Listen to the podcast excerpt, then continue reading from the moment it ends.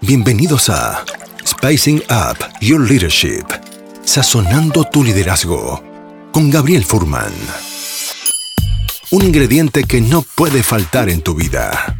Una instancia de aprendizaje, autoconocimiento y reflexión para transformar tu liderazgo empresarial, tu propia maestría personal, tu autoconfianza y tu forma de comunicar.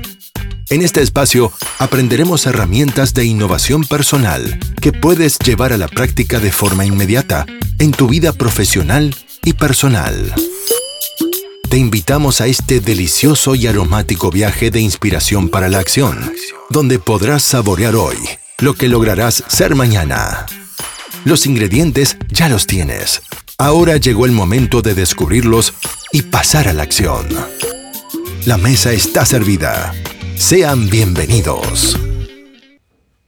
Bienvenidos a un nuevo capítulo de Spicing Up Your Leadership, sazonando tu liderazgo. Mi nombre es Gabriel Furman y es un placer poder acompañarte una semana más en otro episodio más de este programa que está dedicado a tu propio crecimiento profesional y personal usando herramientas del coaching, el liderazgo, la inteligencia emocional y también usando estrategias que puedan llevarte a ser más efectivo en cómo estamos enfrentando especialmente estos momentos de, pandemia, de crisis, de incertidumbre. Y el tema que vamos a, a trabajar hoy, que yo quiero compartir hoy con ustedes, es el tema de reuniones virtuales efectivas. ¿Cuántas reuniones tienes al día? ¿Cuántas horas pasas en reuniones durante tu semana laboral? Es increíble cómo a veces estamos en reuniones y pasa el tiempo y pasa el tiempo y pasa el tiempo y en realidad pocas de ellas son realmente efectivas, muchas son aburridas. Eh, y yo creo que el aprender a tener reuniones virtuales, que es la realidad de hoy, de forma efectiva, puede transformar la efectividad completa de una organización, de un equipo, y por lo tanto es fundamental aprender a llevar a la práctica estos 15, especialmente 15 estrategias o tips que quiero compartir contigo para tener reuniones virtuales más efectivas. Ah, estaba leyendo y encontré acá una cita de Peter Drucker que dice que, mm, que las reuniones son un síntoma de mala organización. Cuantas menos, cuantas, cuantas menos, mejor. Así es el famoso Peter Drucker, así que él aparentemente no era muy pro de las reuniones, sobre todo me imagino que hubiese estado en contra de reuniones que sean completamente inefectivas. Entonces, si nos vamos a reunir, a veces obviamente es necesario, la pregunta está en cómo podemos hacerlo para que esas reuniones sean realmente efectivas. Estuve viendo también otras cifras eh, interesantes. Dice mm, acá lo siguiente, dice que el 91% de los asistentes se distrae durante una reunión y el 39% se duerme en algún momento. Además, el 96% se pierde o no llega a la reunión, el 45%, el 45% está completamente agobiado por la cantidad de reuniones a las que debe asistir. Y otra cifra dice este estudio que estoy revisando acá, que el 73% de las personas que asisten a reuniones hacen otras cosas durante las reuniones. Y de hecho el 47% se queja y finalmente juzga o evalúa que las reuniones son una pérdida de tiempo. O sea, estamos aquí frente a un fenómeno que consume la, yo diría, la mayor parte de nuestro día laboral y sin embargo el tener más reuniones no nos asegura que sean productivas. Y por lo tanto creo que es un momento fundamental para aprender a tener reuniones virtuales efectivas con estos 15 tips, estas 15 estrategias que me gustaría compartir contigo en el episodio de hoy. Antes de comenzar con estas eh, estrategias, quiero volver a hacerles una invitación muy especial y con mucho cariño a todas aquellas personas que quieran desarrollarse profesionalmente, adquirir habilidades de liderazgo, de comunicación, de inteligencia emocional y quieran aprender a quizás ser mejores consultores, a facilitar talleres y a hacer coaching de calidad. Los quiero invitar a participar de nuestro grupo número 7 de la certificación en coaching y liderazgo, que va a empezar muy pronto en agosto.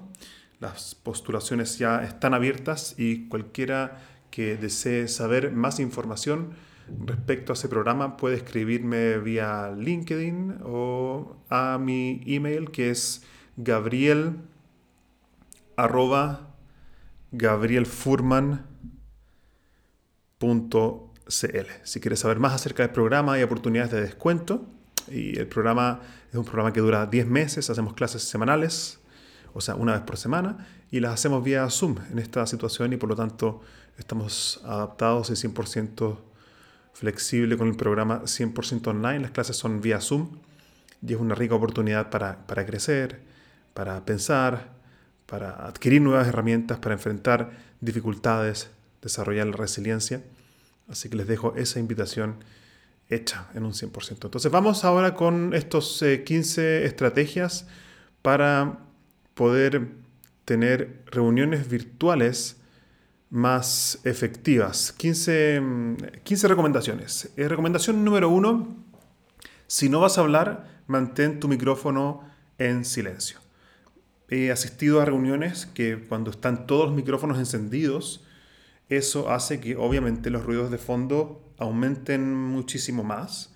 Hay interrupciones y cuesta mucho, mucho comunicarse, hay, em, hay distracciones, eh, no hay organización de quién va a hablar. Entonces, lo ideal es que si tú no estás hablando, puedes mantener tu micrófono apagado. Eso es lo ideal. Ahora, estas estrategias que yo estoy compartiendo hoy día contigo es algo que también tú puedes 100% mm, compartirlas con tu equipo para que tu próxima reunión todos estén alineados con cuáles son estas, estas estrategias y así todos puedan, puedan disfrutar de una reunión más entretenida, más fluida y más efectiva. Entonces, punto número uno, si no vas a hablar, mantén tu micrófono en silencio. En Zoom, por ejemplo, te permite que si tú tienes eh, tu micrófono apagado, tú puedes, eh, puedes aplastar la barra de espaciado y eso abre tu micrófono. Y si sueltas la barra de espacio, tu micrófono se apaga. Entonces, esa es una buena forma de cuando queremos hacer una intervención breve. Eh, ese es algo que definitivamente puedes hacer y te va a ayudar a que también los tiempos se controlen mejor. Punto número dos. Dentro de lo posible, tener las cámaras encendidas. Es rico poder ver la cara de otras personas, conectar de alguna forma, hoy día que estamos conectando a la distancia. No hagamos que la distancia sea aún más grande con nuestras cámaras apagadas. Entonces, si puedes tener tu cámara encendida durante la reunión o si tú eres el facilitador de la reunión, puedes invitar a las personas a tener sus cámaras abiertas. Ahora sí es importante ser flexibles. Hay ciertos contextos eh, domésticos de tus colaboradores en los cuales quizás no se permita o no, no, les, eh, no, les, no les sea fácil tener su cámara encendida. Quizás hay mucho movimiento en el lugar desde donde están trabajando, entonces también es importante ser flexible.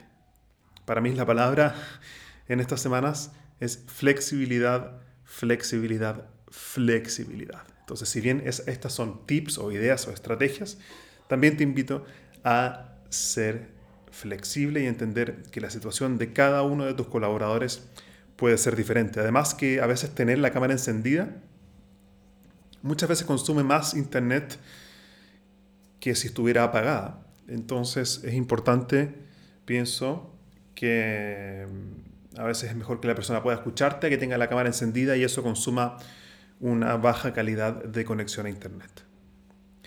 Estrategia número 3.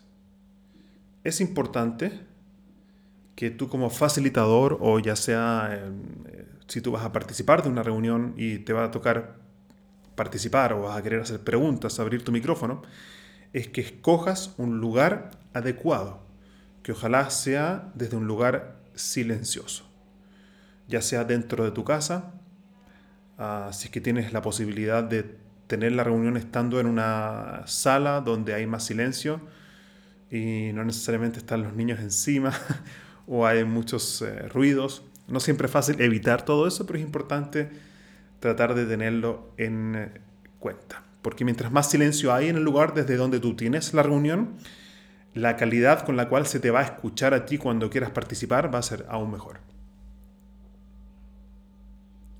Estrategia número 4, y esto también aplica para reuniones presenciales en todo caso, que es tener redactado una agenda de la reunión de, con antemano. Ojalá tener como cuáles van a ser los puntos principales que van a querer conversar durante la reunión, ojalá tener objetivos claros y todo eso redactado en un documento y ojalá ese documento poder compartirlo con los otros participantes de la reunión antes de la reunión. Punto número 5. Usa tu lenguaje no verbal también para indicar que estás escuchando. Si tu cámara está encendida, usa tu cámara encendida para manifestar de que efectivamente estás escuchando el mensaje de la persona que está exponiendo, facilitando la reunión. Ya sea tú en realidad como facilitador o tú como un participante que estás escuchando, la información es importante que puedas de alguna forma con tu cuerpo, puedes eh, asentir con la cabeza, puedes moverte, puedes hacer un thumbs up, así mostrar con tu pulgar. Todas esas como claves no verbales también ayudan a que el facilitador se sienta más conectado, sienta que efectivamente su mensaje está siendo recibido por ustedes como receptores. Y también si tú eres el facilitador de una reunión, puedes invitar a que la gente efectivamente participe y se exprese también de forma no verbal, haciendo con pulgares hacia arriba, por ejemplo, o haciendo con la mano. Ahí tú puedes inventar y diseñar las reglas o las cosas que a ti te, te interesen para que sientas que efectivamente lo que estás diciendo está siendo recibido por el receptor. Estrategia número 6. Llega a tiempo. O idealmente llega más temprano. ¿Cuál es la, la, ventaja de llegar más temprano a las reuniones? Es que te da tiempo, algunos minutos para preparar y chequear el audio y la visual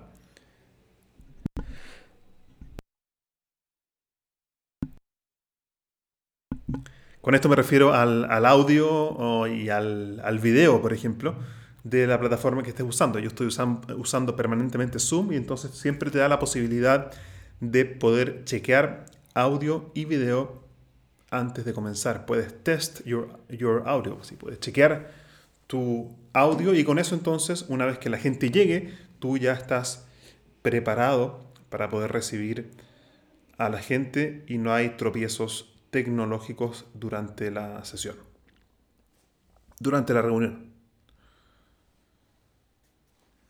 Punto número 7. Es importante familiarizarnos con las herramientas que vamos a usar.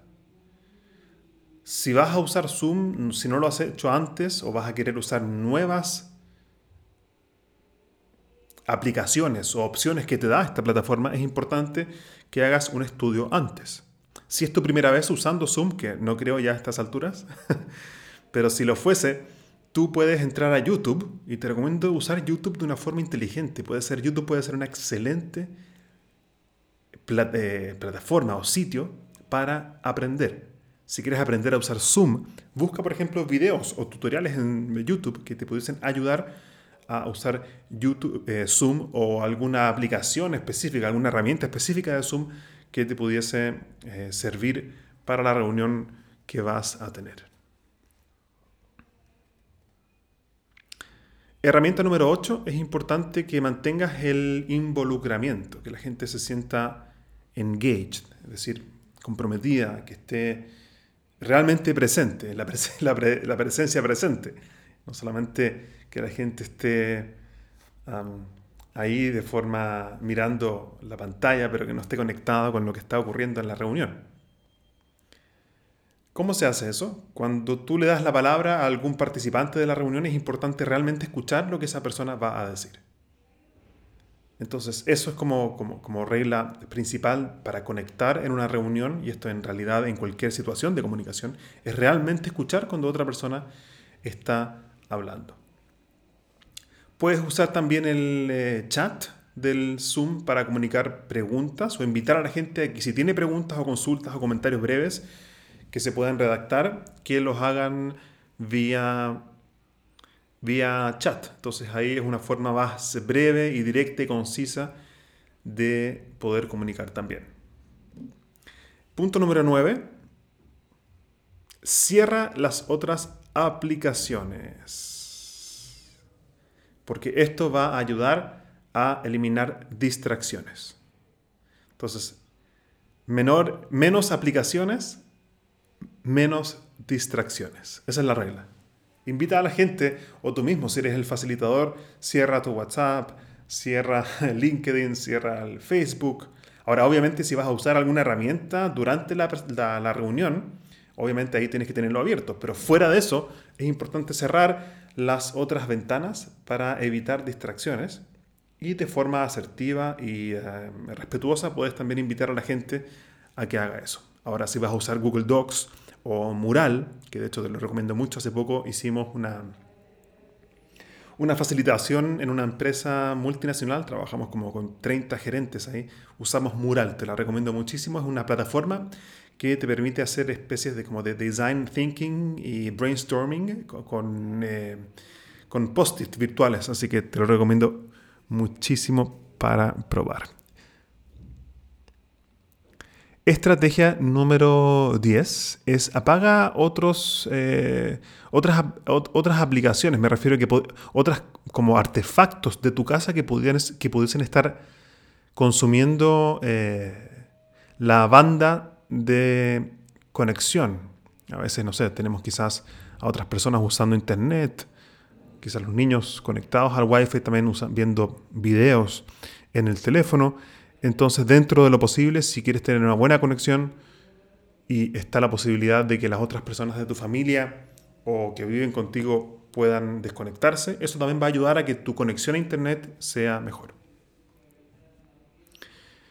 Punto número 11, eh, te recomiendo usar unos audífonos o ideal estos audífonos que, que cubren la oreja porque esos audífonos que cubren la oreja por fuera, no solamente que quedan adentro en el orificio, sino que cubren las orejas por fuera, eso también ayuda a que los ruidos externos no interfieran tu escucha de la persona que está presentando en la reunión. Dentro de lo posible, entonces, tener unos buenos audífonos y también un buen micrófono. Punto número 12 si vas a hablar, habla de forma clara, lenta, concisa y precisa. Si vas a hablar, habla de forma lenta, clara, concisa y precisa. Esta es la regla que yo siempre le digo a mis alumnos o cuando hago training de presentaciones virtuales efectivas. A veces menos es más.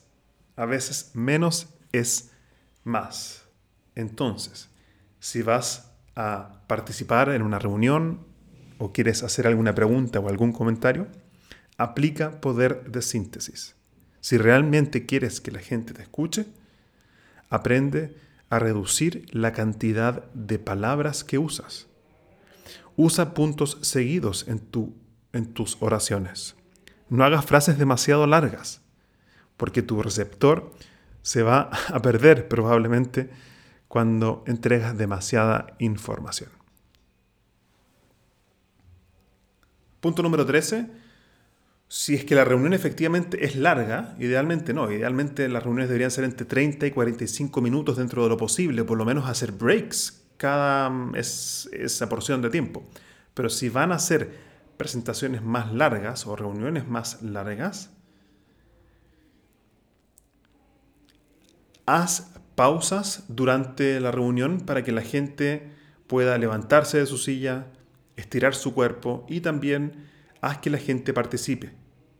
La gente que te está escuchando, si tú eres el facilitador, el gerente o el jefe de un equipo y estás haciendo una reunión y tú eres el único hablando, la gente se va a aburrir. Esta regla la aprendí y te la comparto. La distracción es hija de la inactividad.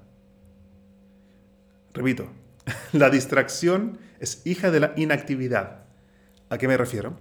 Cuando el cerebro está inactivo, o está recibiendo información de forma monótona, probablemente se va a distraer.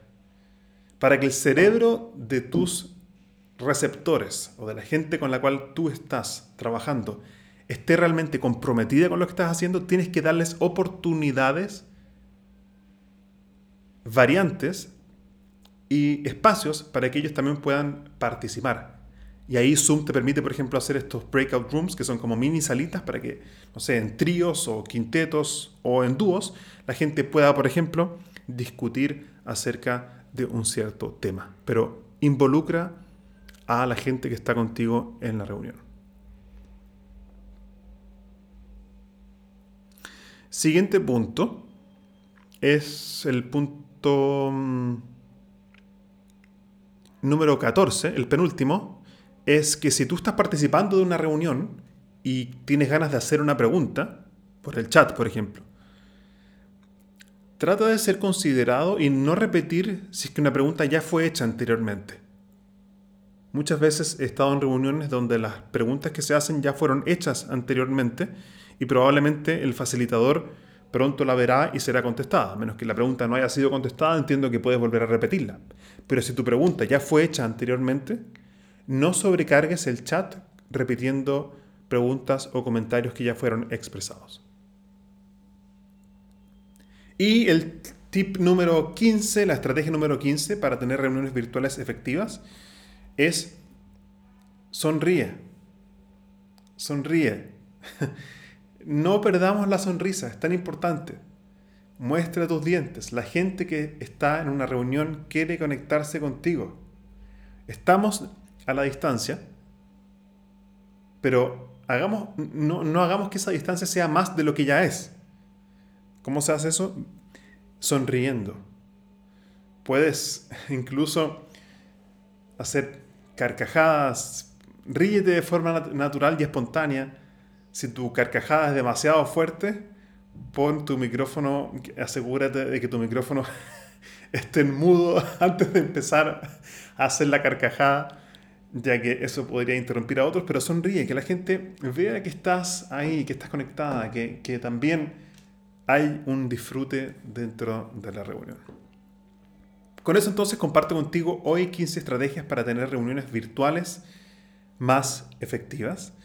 Si quieres saber más acerca de técnicas para reuniones virtuales efectivas o cómo presentar de forma entretenida un contenido que fome a veces. O sea, a veces hay gente que quiere hacer una presentación que tiene que ver con finanzas, con logísticas y a veces el contenido es demasiado fome, pero la forma en que tú puedes llegar a presentarlo puede ser mucho más atractivo para tu audiencia si eso es lo que tú realmente quieres. Entonces, si te interesa saber más estrategias al respecto, encantado de que sigamos conversando. Y les recuerdo la invitación que les hice al comienzo. Estamos abriendo nuestro grupo número 7 del programa de la certificación en coaching y liderazgo. Nos encantaría poder conocerte un poco más, hacer quizás una entrevista de postulación, ya que están abiertas las postulaciones, la gente ya se está inscribiendo y hay un máximo de 15 alumnos por grupo.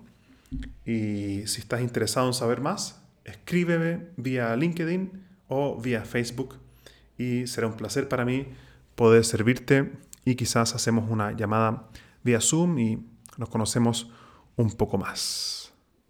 Entonces yo llego hasta acá, ha sido un placer acompañarte y recuerda que lo más importante es pasar de la inspiración a la acción. Hasta aquí llegamos por hoy con otro capítulo de Spicing Up Your Leadership, sazonando tu liderazgo con Gabriel Furman. Encuentra más material sobre este y otros temas en nuestras redes sociales, en LinkedIn y Facebook como Gabriel Furman. Nos reencontramos en nuestro próximo capítulo para descubrir más herramientas de innovación personal que te servirán en tu vida profesional y personal. Esta cocina siempre está abierta para ti y para todos aquellos que quieran compartir su inspiración para la acción. Hasta la próxima.